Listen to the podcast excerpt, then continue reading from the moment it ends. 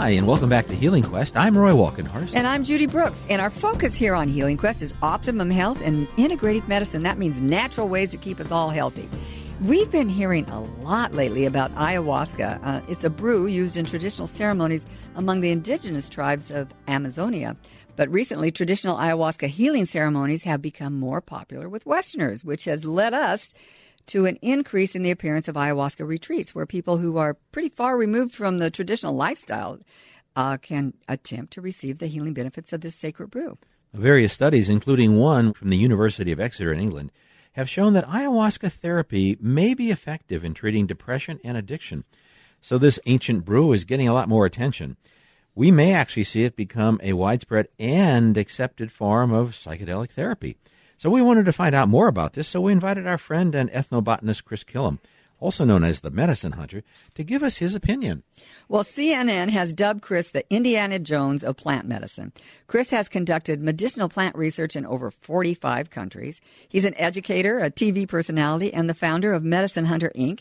He's been on over a 1,500 radio programs, and we're glad he's on ours, and more than 500 television shows worldwide with features on Fox News Health, ABC News Nightline, The Dr. Oz Show, Good Morning America, and Oprah and Friends, just to name a few. Well, we've been fortunate to have Chris on our Healing Quest TV show on PBS stations uh, over the years.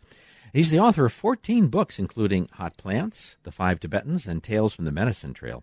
But his most recent book, The Ayahuasca Test Pilot's Handbook, the Essential Guide to Ayahuasca Journeying, is what we want to talk to Chris about today. So he's joining us by phone from his home in Massachusetts. Chris, welcome to Healing Quest. Well, Judy and Roy, that was a gracious and amazing introduction. Uh, you're welcome to do that anytime, anywhere. thanks for having me on.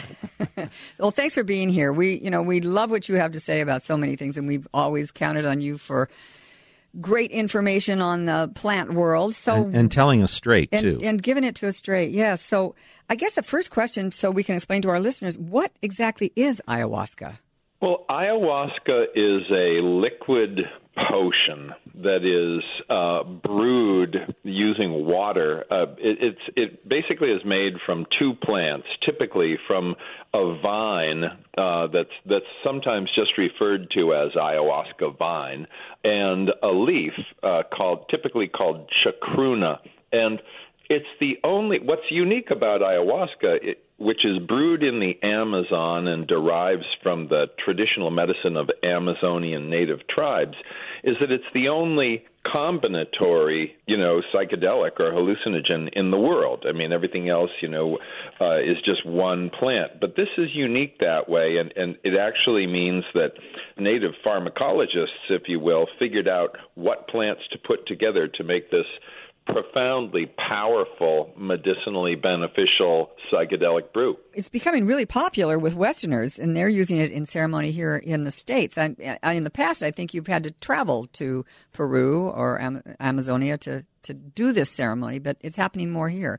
Can you talk about that a little bit? You're correct. There are ceremonies all over the world. I mean, in Rome, Brussels, LA, San Francisco, you know, Cleveland, they're everywhere. Many of these ceremonies are conducted by a large uh, Brazilian based church called Santo Daime, which uses ayahuasca as its sacrament. I mean, I've been drinking for, I guess, about 11 years now or so, and I've only ever had ayahuasca in the Amazon. So hmm. Uh, I really actually haven't participated in ceremonies here. Just, I, you know, I, I prefer doing it in a more traditional setting, but people are discovering that it has, you know, profound transformative benefits in, in many ways. So what are the benefits? First of all, when when when you think about these plant-based medicines, ayahuasca or like peyote, which the Native Americans especially in in the Southwest used, or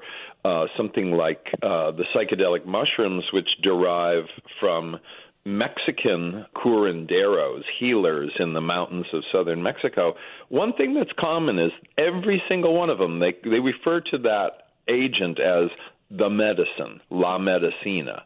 And it's the case uh, with ayahuasca that it's really, it's first and foremost considered a medicine. So you go to ayahuasca um, because you want to resolve maybe long standing things that you haven't been able to deal with by other means. A lot of traumas, PTSD, things that happen to people that cause them to react or behave a certain way, maybe for long periods of time, and, and for which they don't get relief from therapy or conventional psychiatric drugs.